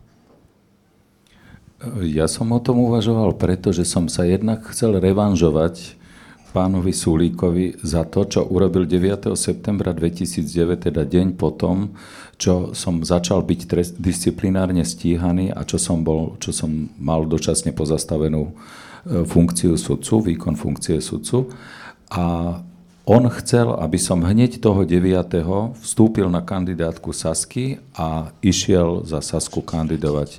Vtedy by som sa bol zaručene medzi tými, neviem koľko ich bolo, či 26, či koľko mala vtedy Saska poslancov za e, vlády pani Radičovej, ale tam by nebol problém, lebo ma navrhoval, povedal mi, že mi dá 5. miesto na kandidátke, takže tam nebol problém dostať sa do parlamentu. Ehm, ja som to považoval vtedy za zbabele, lebo vyvolal som nejakú vojnu, nejakú s prepáčením burku v Šerbli a proste považoval som za čestné trošičku sa postaviť tomu svojmu osudu, aj keď som videl popri tom, ako e, z toho e, za rovnakých okolností veľmi rýchlo vypadla beztrestne v podstate Janka Dubovcová ktorá nastúpila do parlamentu, neskôr bola verejnou ochrankyňou práv, kdežto mňa to do určitej miery zrolovalo, aj keď tiež som mal svoju šťastnú kde si za sebou. A tak som považoval za takisto čestné po skončení tej svojej peripetie, keď už bolo všetko zažehnané, v máji 2011 nastúpila e, pani doktorka Žitňanská, teda už bola pri moci ako ministerka spravodlivosti, zobrala ten môj disciplinárny návrh naspäť hej, a proste došlo k určitej rehabilitácii mojej, tak vtedy som považoval za potrebné pri tých ďalších voľbách sa ako si revanžovať a odplatiť to, čo mne bolo dané stranou Sloboda a Solidarita. Čiže nemôžem povedať, že by mi aj politickým programom neboli sympatickí, ale potom som sa tam stretol v úvodzovkách, žiaľ Bohu, s pánom poslancom, s ktorým vo filme debatuje moja kolegyňa Katka Javorčíková. A keď som zistil, že v podstate komisia, ktorá mala na starosti bezpečnosť a spravodlivosť v tej Saske, chce justíciu rekonštruovať jedine spôsobom všetci vypadnite a my tu dáme vysokoškolákov, tak som začal vážne debatovať s týmto pánom poslancom, že či to myslí vážne, že jedine toto je spôsob riešenia e, akejsi rekonštrukcie alebo očistý justície. A keďže sme nenašli absolútne spoločný jazyk, medzi nami tam bol ako prostredník pán Galanda, ktorý bol veľmi kultivovaný intelektuál, veľmi uhladený pán, ktorý sa snažil tie dve strany ako si zmieriť a obrúsiť, ale nepodarilo sa mu to, pretože zistujem doteraz, že táto tendencia v Saske veľmi žije, žije veľmi životodárnym spôsobom života a jednoducho ja som sa s týmto stotožniť nevedel aj keď by som na začiatku pri tej kandidatúre mal snáď nejaké tendencie, že by som možno do tej politiky vstúpil, lebo som nedokázal ako sudca presadiť určité veci a mal som snáď nejakú naivnú predstavu, že by som ich snáď ako poslanec mohol dakedy naplniť, tak ma viedlo na, najviac to, že som chcel pánovi Sulíkovi e, e, vrátiť to, čo on mne vtedy v tom septembri 2009 pomohol, poskytol, dal tu ten zástoj, hoci hovorím, neuznávam, aby sme mali za chrbtom nejakého politika, ale žiaľ Bohu je taká doba a ešte zrejme dlho bude, kým keď vás začne manglovať politika a niekto, kto robí pravú ruku tej politike, ako bol Harabin vtedy v tom čase, predlžená ruka politiky v podstate, však on od Mečiara cez Fica bol ministrom spravodlivosti a predsedom Najvyššieho súdu len preto, aby vybavoval konkrétne veci. Však to pamätáme, keď mu niekto nevyhoval v Senáte, tak mal ešte vtedy tú právomoc, dnes chvala Bohu už ju nemá, vymeniť ktoréhokoľvek sudcu, o ktorom vedel, že by nerozhodol v súlade s jeho predstavami. No tak jednoducho tam sa nedalo nejakým iným spôsobom ako to, čo hovorila Katka. Novinári, vy novinári, veľvyslanci a politici lebo jedine tí sa mohli medzi sebou pobiť a rozhodnúť o osude toho červiačika paludu, že či bude zomletý alebo nebude zomletý. No, takže toto je, ale hlavná, hlavný dôvod, prečo som chcel ísť teda do toho parlamentu, nebol ani tak ten robiť nejakú politiku, ale bol ten, aby som vrátil to, čo som Sulíkovi bol dlžný a myslím si, že sa mi to svojím spôsobom podarilo, lebo kandidoval som na 21. mieste, prekrúškoval som sa na 12. Získal som pre Sasku nejakých 3845 hlasov, čo v celom sumáre asi 130 tisíc alebo 140 tisíc hlasov, čo vtedy Saska získala a 11 poslanci išli do parlamentu. Bol celkom slušný počet, vzhľadom na to, že som sa nezúčastňoval na nejakých tých predvolebných mítingoch, nevystupoval som na e, týchto mítingoch a vôbec na nejakom tom pódiu som nikdy nebol, len som sledoval spovzdialia, ako to tí poslanci tej Sasky robia. Takže e, jednoducho vrátil som, čo som mal požičané. To je všetko.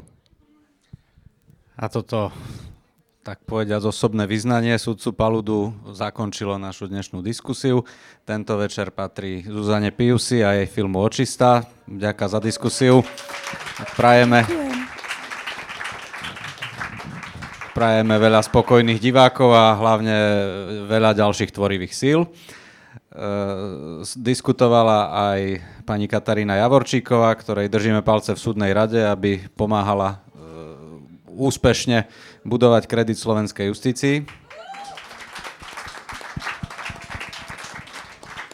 A tiež aj sudcovi Najvyššieho súdu e, Petrovi Paludovi vďaka za diskusiu a držíme vám naozaj palce vo vašej veľmi, veľmi náročnej úlohe, ktorú, ktorú plníte a teda e, nech robíte slovenskej spravodlivosti dobrú službu a dobré meno.